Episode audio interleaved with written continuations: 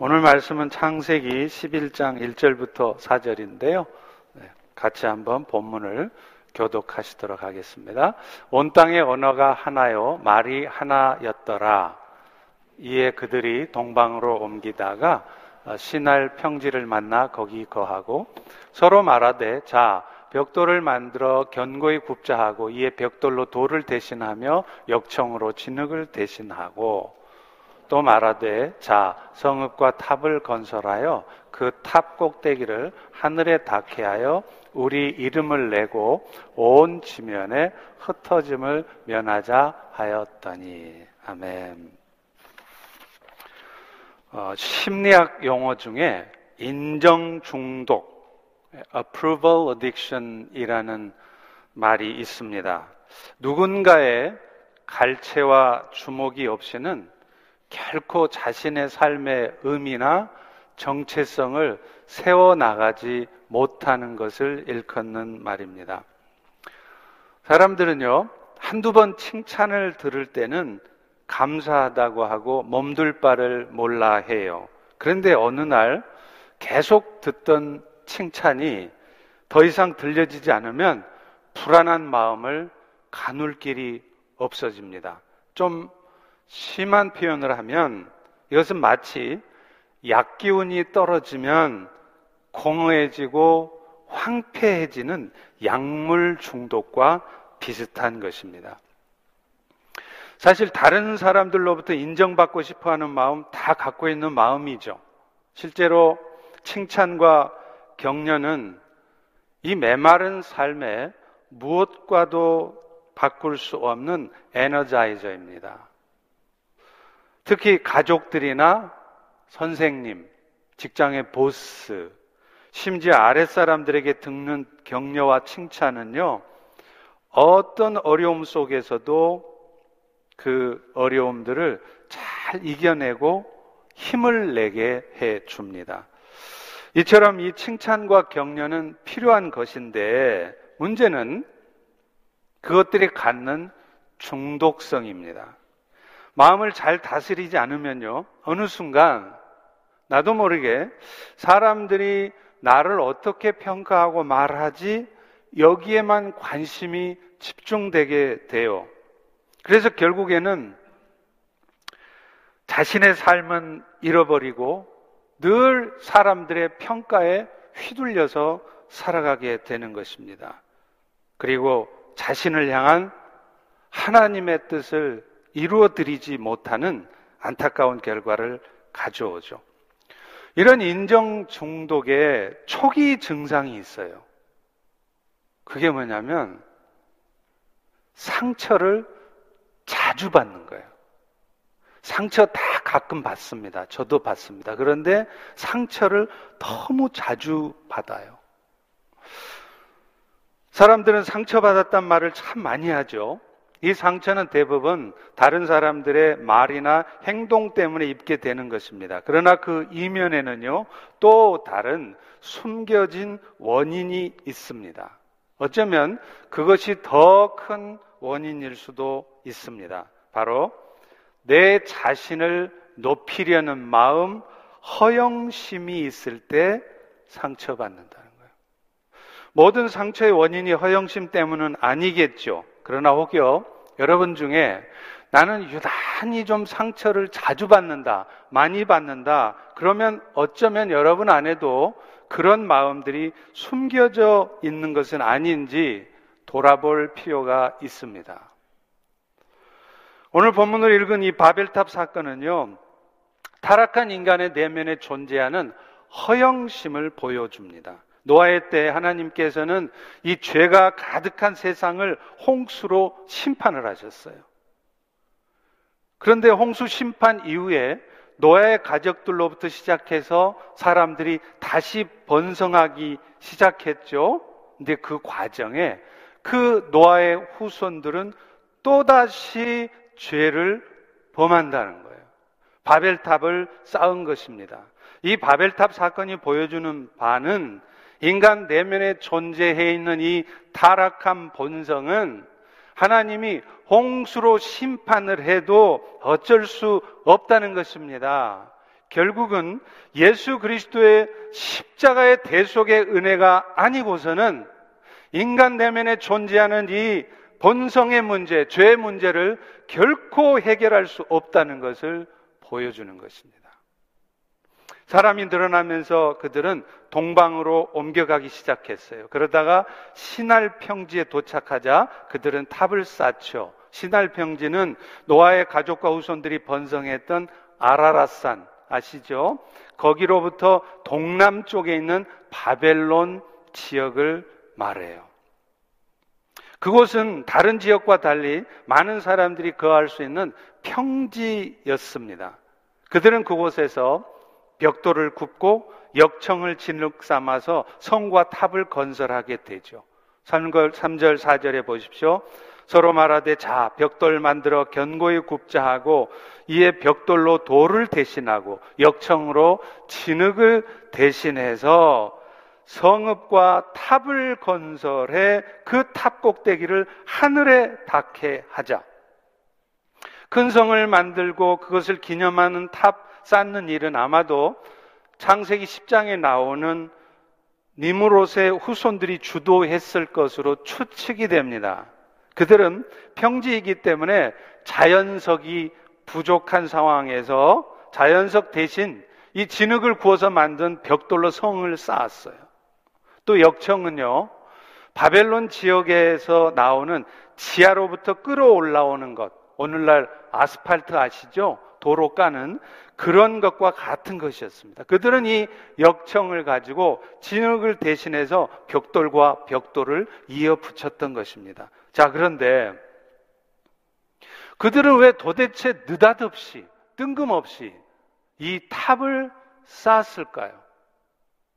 무슨 파수꾼처럼 관망하려고요?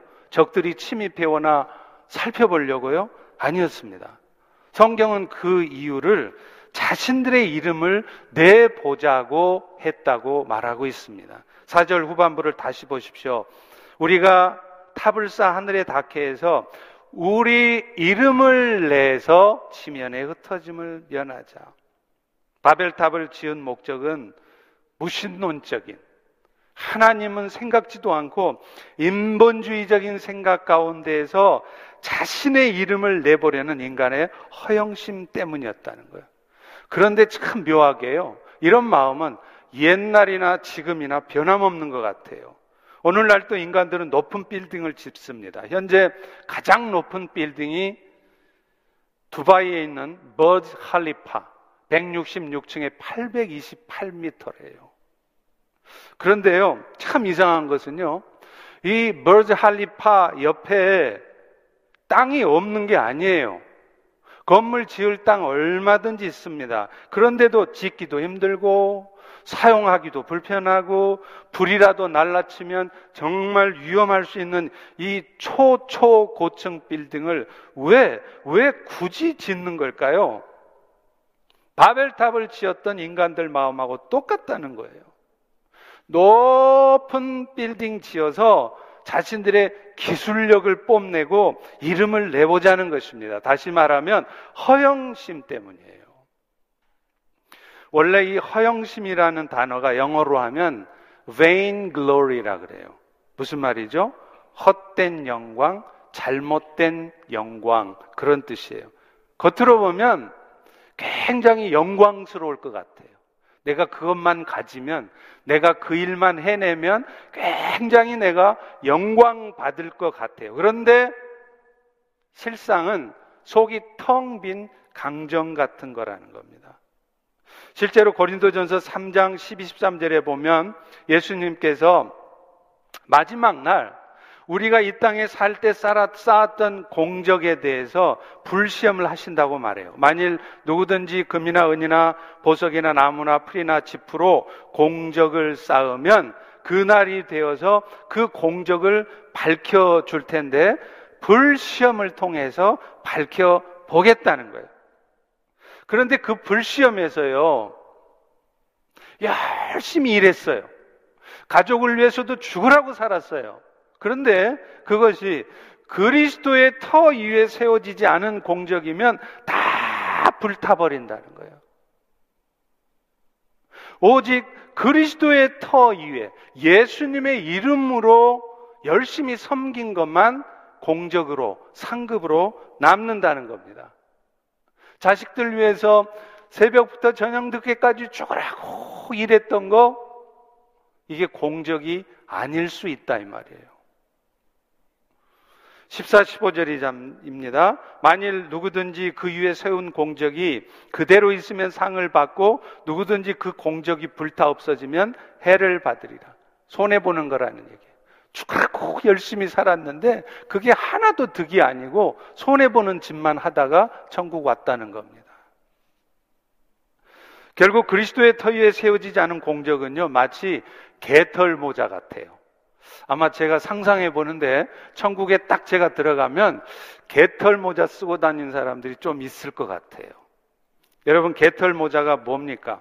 겉으로 보면 그럴듯해요. 그런데 예수님이 한번 후 불어버리면 다 날아갑니다. 그것이 우리가 지금 이 땅에서 어쩌면 여러분이 추구하고 있는 영광이며 허영심일 수 있다는 것입니다. 또 실제로 하나님께서는요, 우리가 지금 추구하고 있는 것들이, 아, 그것만 있으면 내가 영광 받겠지? 내 이름 좀 나겠지? 그게 vain glory. 아무것도 남는 게 아닌 헛것이라는 것을 이 땅에서도 알게 하신대요. 오늘 본문에서도 하나님께서는 바벨탑 쌓는 인간들에게 어떤 심판을 내리셨죠? 그들의 언어를 혼잡하게 해서 지면에 다 흩어버리셔서 결국은 바벨탑 쌓는 일을 더 이상 못하게 막아버리셨습니다. 장세기 11장 7절 8절이에요. 자, 우리가 내려가서 언어를 혼잡하게 해서 그들이 그 도시를 건설하기를 그치게 만들자. 내가 오늘 또 죽으라고 열심히 노력해서 영광을 쌓으려고 하고 있는 일이 여러분의 노력에도 불구하고 어느 날 물거품이 되게 하나님이 하시겠다는 겁니다. 실제로 그런 일이 있었어요. 2010년 9월에 뉴질랜드에 가면 남섬에 크라이스처치라는 도시가 있어요. 이름도 멋지죠?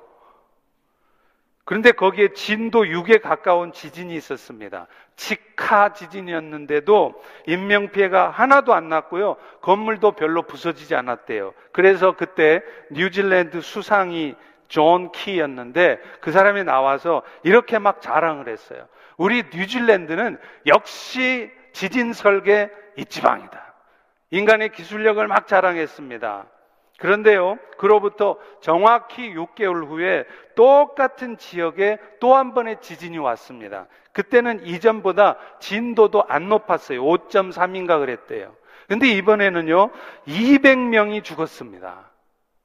그리고 크라시처치가 역사적 유물로 관광객들이 가장 많이 찾는 곳, 캐더린 성당을 하나님이 때리신 거예요. 그때 수상이요. TV에 나와서 국민들에게 이렇게 말했습니다. 참으로 보잘 것 없는 인간의 기술력을 자랑하며 교만했던 우리 모습에 대해 하나님께서 진노하신 것입니다. 우리 모두 하나님께 회개하며 기도합시다. 역시 그래도 기독교 국가라 다르죠. 여러분, 우리 인간들은 너나 할 것 없이 내 이름을 내려는 마음을 다 갖고 있어요. 그런데요, 그거 다 헛것입니다. 그리고 가끔은 주님께서 그것이 내 삶에 전혀 영광되지 않는 것이라는 것을 우리 스스로 깨달을 수밖에 없도록 역사하시기도 한다는 겁니다. 그런데요, 이 허영심은 무섭게도 신앙의 초보자들 뿐만 아니라 영적 훈련을 잘 받았다고 하는 비교적 성숙해 보이는 신앙인에게서도 언제든지 나타날 수 있는 죄라는 겁니다. 다시 말하면 인간의 마음 속에 방심할 수 없는 가장 깊이 뿌리 내리고 있는 죄악이에요. 특히 자신이 뭔가 이루어낸 열매들이 있다고 생각할 때 그런 위험에 빠질 가능성이 아주 높습니다. 왜 그런 줄 아세요? 영적 훈련을 잘 받은 사람들, 뭐 성경 공부도 많이 하고요, 뭐 성경도 책도 많이 읽고요, 그러면 그런 사람들은 탐욕이나 정욕, 이런 죄악들은 어느 정도 통제를 해요. 그런데 허영심은 달라요. 허영심은요, 오히려 영적 훈련을 잘 받아서 열매들이 많이 나타나는 사람들에게 더 나타나기 쉬운 죄입니다. 물질에 대한 욕심이나 정욕은 잘 통제하지만 그 과정에서 자신도 모르게 스스로 높아지게 돼요. 이게 인간의 악한 본성입니다. 어느 순간서부터 자신을 드러내고자 하는 마음이 생겨요. 그래서 결국 그런 마음들이 스스로를 멸망의 구렁텅이에 빠뜨리죠. 여러분 사우랑을 보십시오. 처음 그가 왕으로 세움 받았을 때는 귀하게 쓰임 받았어요. 겸손했기 때문에요. 그런데 어느 순간 그는 자신이 이룬 것들을 자랑하기 시작했고 결국 그것이 그로 하여금 더 이상 쓰임 받지 못하고 스스로 멸망에 빠져들게 만들었잖아요. 그래서 고린도전서 10장 12절에도 그런즉 섰다 생각하는 자는 항상 넘어질까 조심하라는 거예요. 내가 이만만 하면 훈련도 잘 받았고 이만만 하면 열매도 많이 냈고 아니라는 겁니다. 그때 조심하라는 거예요. 심지어 허영심은요, 고행을 하는 순간에도 영적 훈련을 받는 순간에도 찾아옵니다. 예를 들면요, 40일 금식 기도를 한 경우, 또 수도원 같은 데서 수행을 하는 과정에서도 나타나요. 어떤 유혹이 있냐면요. 자기가 깨달은 바를 속히 누군가에게 드러내고 싶은 욕망이 막 생기는 거예요. 저도 경험했어요. 제가 40일 금식 기도를 했을 때도 경험을 했고요. 이번에도 어려움을 겪으면서 하나님께서 주신 은혜들이 적지 않았겠죠. 그래서 사실은 제가 연초에 신년 부흥에 제가 직접 여러분들에게 말씀을 전해 드릴까도 생각했어요. 그런데 기도하는데 어느 순간 주께서 이렇게 말씀하시는 거예요. 너 뭐가 그렇게 급하냐? 영적인 일조차도 내 생각대로 뭔가 성급하게 이루어내려는 마음들이 있잖아요. 그죠? 그런데 그 마음 알고 보면 그 이면에 허영심이 있다는 거예요. 속히 결과물들을 드러내고 보여주고 싶은 헛된 마음들이 있는 겁니다.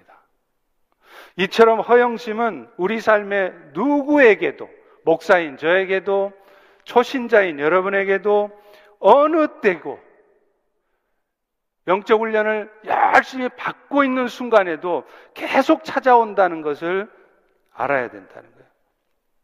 자신의 죄에 대한 깨달음의 순간이라도 허영심은 결코 떠나지 않습니다. 그래서 우리는 항상, 항상 내가 나도 모르게 지금 나를 드러내려고 이 말을 하나?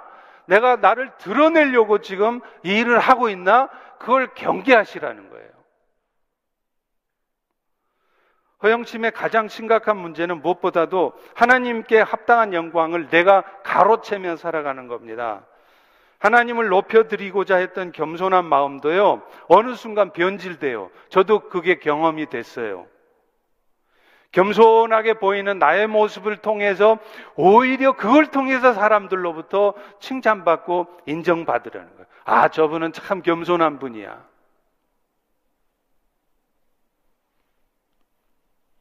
어느 순간 내가 이루어 놓은 것들이 나의 치적이 되고요. 명예가 돼버리더라고요. 그래서 나를 드러내고 싶어 하고 그러다 보니까 그것이 좀 손상이 되잖아요. 그러면 못 견디는 거예요.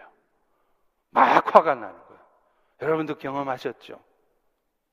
그게 여러분 안에 허영심이 있다는 증거입니다.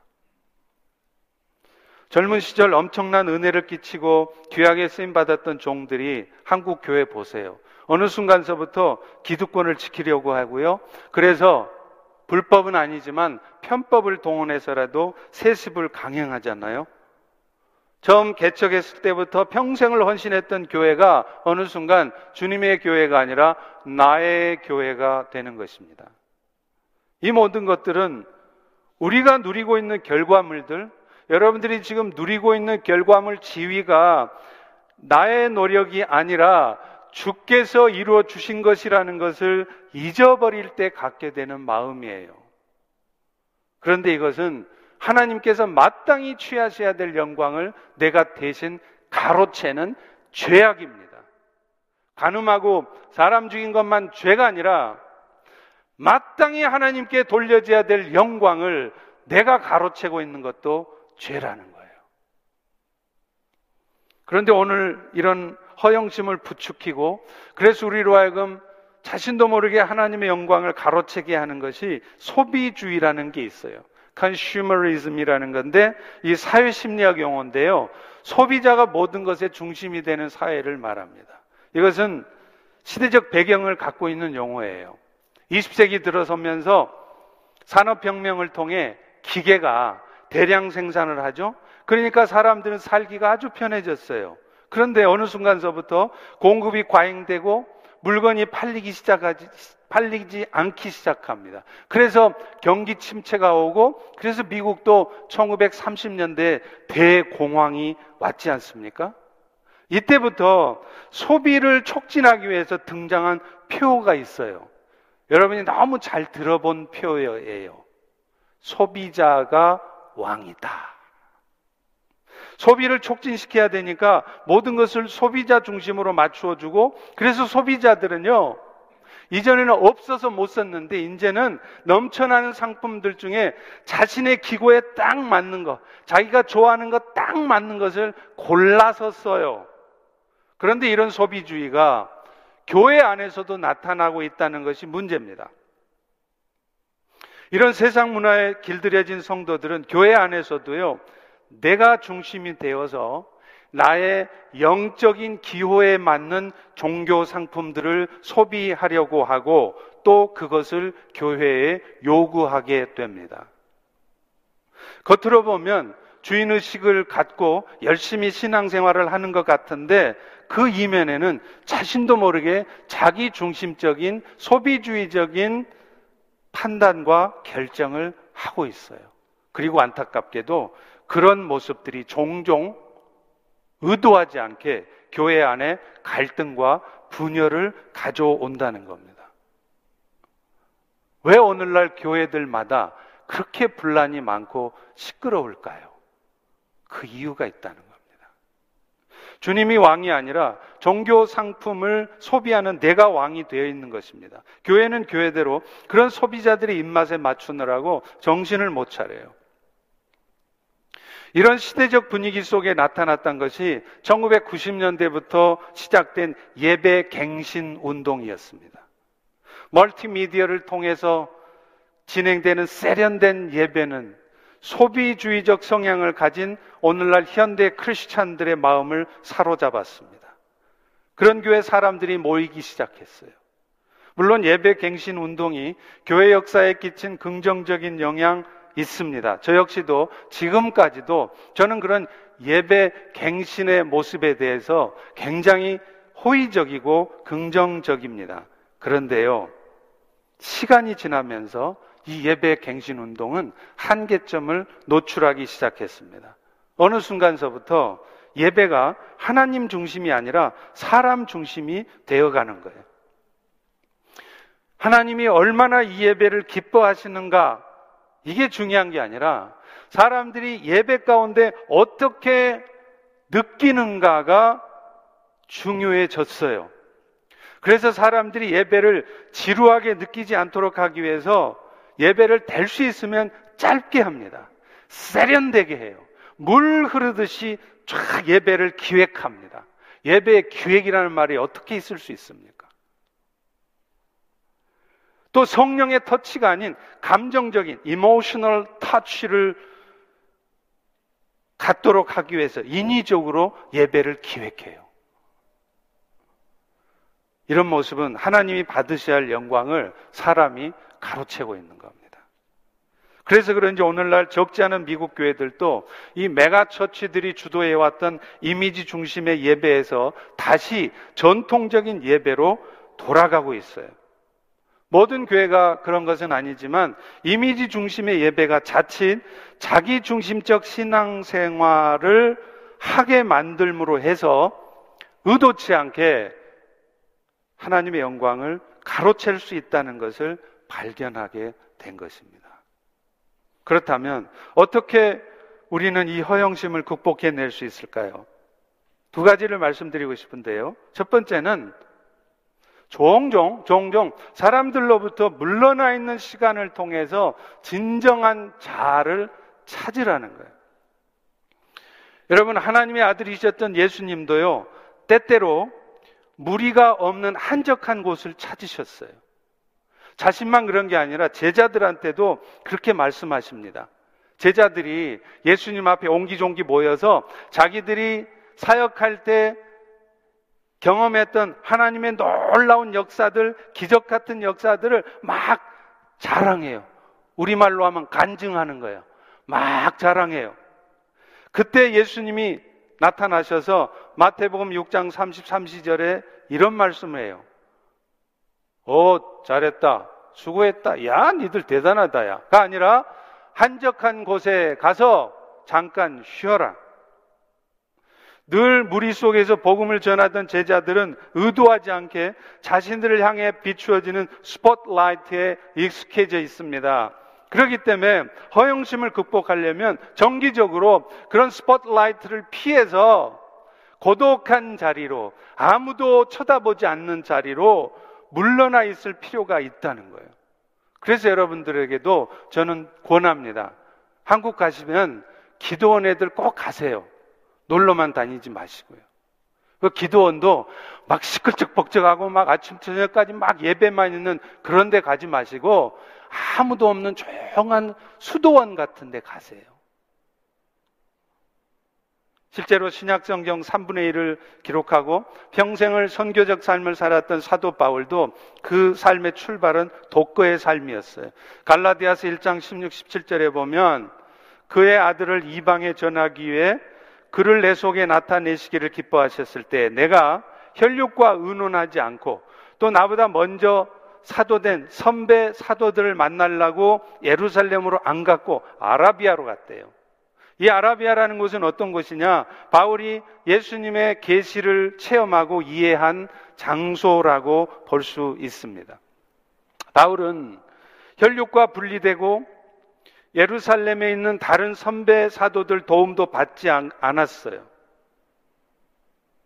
그리고 하나님과의 개인적인 교제를 아라비아 광야에서 함으로 해서 자신에게 주어진 특별한 계시 곧 이방인을 향한 하나님의 뜻을 발견했던 것입니다. 다시 말하면 그는 세상의 모든 집착으로부터 물러나서 주님과의 깊은 영적 대화를 나누는 가운데 하나님의 비전을 발견하고 평생을 주를 위해서 헌신하고 수고할 수 있었다는 것입니다. 따라서 광야는 바울에게 있어서 집착으로부터 떠나서 허영심을 버리고 주의 뜻을 붙들 수 있는 축복의 장소였습니다. 그런 의미에서 주님께서는 종종 여러분의 삶에도 이런 시간들을 주세요.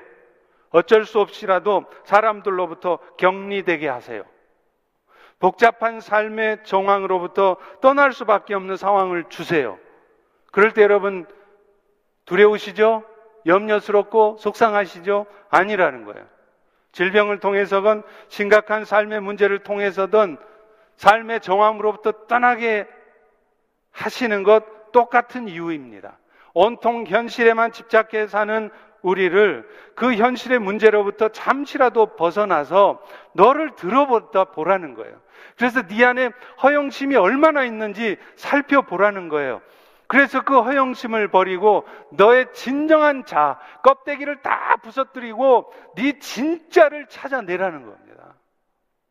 그거 하라고 여러분을 격리시키고 여러분을 홀로 있을 수밖에 없는 아무도 도와주지 않는 형제조차도 나를 버린 것 같은 상황으로 몰아붙이시는 겁니다. 저는 이것과 관련해서 페이스북과 같은 소셜 미디어에 대해서 생각해 볼 점이 있다고 생각해요. 페이스북이 자신의 일상을 알려서 서로 잘 이해하게 하고 깊은 만남을 가져다 주는 부분이 있죠. 그런데요, 이것처럼 우리의 허영심을 자극할 수 있는 것이 없어요. 자신도 모르는 사이에 우리는 페이스북을 통해서 자신을 과시하고 드러내려고 합니다. 무엇보다도 이 일상의 소소한 일들을 사람들에게 알리는 일에 관심을 쏟게 만들어서 진짜로 내가 해야 될 나를 돌아보고 내 내면을 가꾸는 데는 소홀하게 만들어요. 그리고요, 그 일을 자꾸 하다 보면 어느 날 나도 모르게 다른 사람들의 눈을 자꾸 의식해요. 별로 하나님이 나를 어떻게 볼 것인가는 중요하지 않게 되는 겁니다. 그러니까 페이스북 하지 마시란 말이 아니라 조심하시라는 거예요.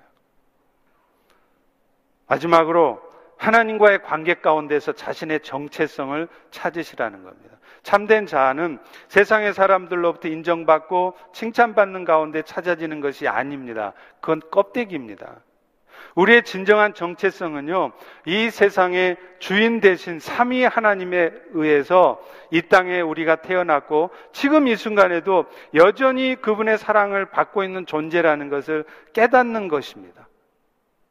오직했으면 아들 예수를 생명을 희생시켜 가면서 저와 여러분을 위해서 그 엄청난 희생을 감수하셨어요.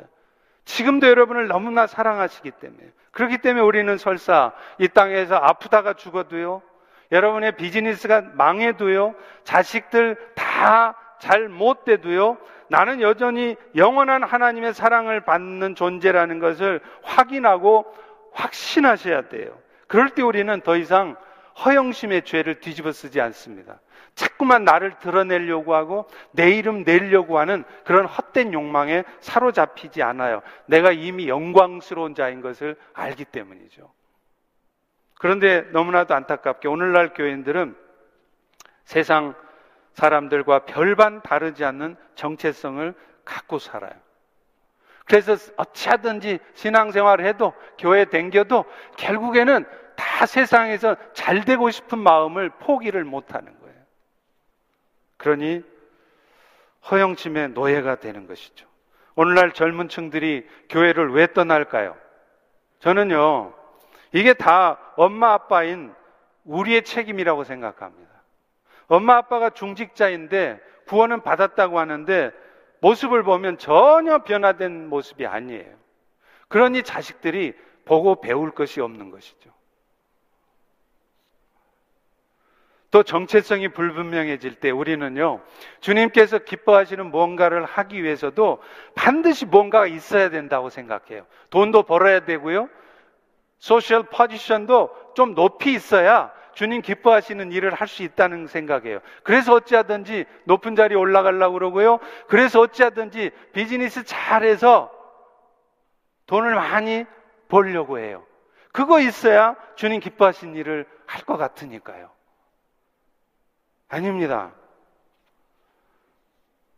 제가 언젠가 뉴질랜드의 오클랜드의 에딘버러 칼리지 이사장이신 목사님 대 소개하신 적이 있어요. 이은태 목사님이라는 분이에요. 이분은 그야말로 동화 같은 과정을 통해서 1,500만 불짜리 빌딩 두 개를, 두 개를 얻게 되셨어요. 그리고 지금은 그 오른편에 있는 크리스찬 캠프까지 하나님이 주셨더라고요. 이분은 이 빌딩에서 나오는 수입을 갖고 한국의 농어촌 교회 목회자 자녀들을 매년 200명씩 뉴질랜드로 초청해 무료로. 그래서 6개월에서 1년 정도 영어 교육을 시켜줍니다. 얼마나 대단한 분이세요.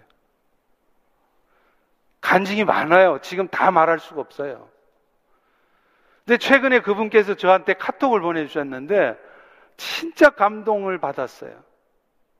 팬데믹 상황으로 많은 선교사들이 한국에 지금 들어가 있잖아요. 근데 선교사님들이 지원금이 다 끊긴 거예요. 한국에 있으니까. 그러다 보니 선교사님들이 집세조차 못 낸다는 겁니다.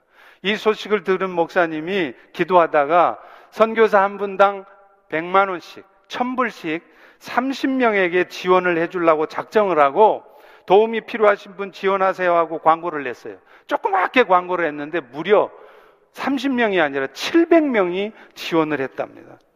그래서 고민이 되셨어요. 이거 어떡하나. 기도하다가, 에이씨, 하나님이 하신 거 하지 뭐. 그래서 100명을 지원하기로 작정하고 모금을 시작했습니다.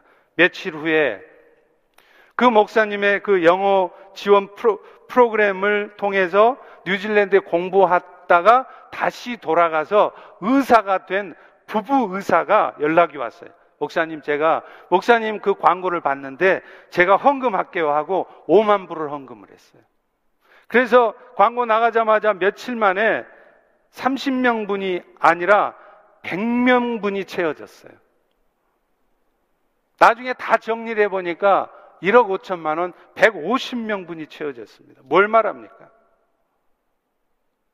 내 가진 거 없어도 눈에 보기에는 이거 아무것도 못할 것 같아도 주님이 기뻐하신다는 믿음 가지고 나가면 30명이 아니라 150명을 지원할 수 있도록 주님이 역사하신다는 거예요. 이분은 그것에 대한 확신이 있었어요. 왜요? 정체성을 갖고 있었기 때문에 그래요. 나는 하나님의 사랑을 받고 있는 자녀다. 주께서 이루시지 못할 일이 없다. 주님은 정말 초월적인 방법으로 우리 가운데 역사하고 계시고 오늘도 그 은혜가 여러분 모두에게 있어요. 그러니 이 시간 기죽지 마십시오. 병 좀 약해졌다고 병 때문에 몸이 좀 약해졌다고 실망하지 마십시오. 자주 그런 일이 일어난 건 아니지만 오직 주의 영광을 위해 주의 이름을 높이고 있으면 정말 높아져야 할 사람은 주님이 알아서 높이세요. 아무리 낮은 가운데 있어도 그 사람을 통해 하셔야 될 일이 있으면 주님이 친히 역사하십니다. 다시 한번, 다시 한번 내가 어떤 존재인지 정체성을 세우는 과정에 나를 높이려는 허영심은 다 던져버리시고 오직 주님을 높이기를 소망하는 우리 모두가 되시기를 주의 이름으로 축원드립니다. 기도하겠습니다. 하나님, 오늘 또 우리에게 은혜 베풀어 주셔서 이 귀한 말씀을 통해 도전해 주시니 감사합니다. 우리도 모르는 사이에 우리 안에 숨겨져 있던 나를 높이고 내 이름을 내고자 하는 그런 허영심은 없는지 돌아보게 하시고 허영심 대신 주의 이름을 높이고자 하는 결단이 우리 가운데 있게 하여 주시옵소서. 예수님의 이름으로 기도합니다. 아멘.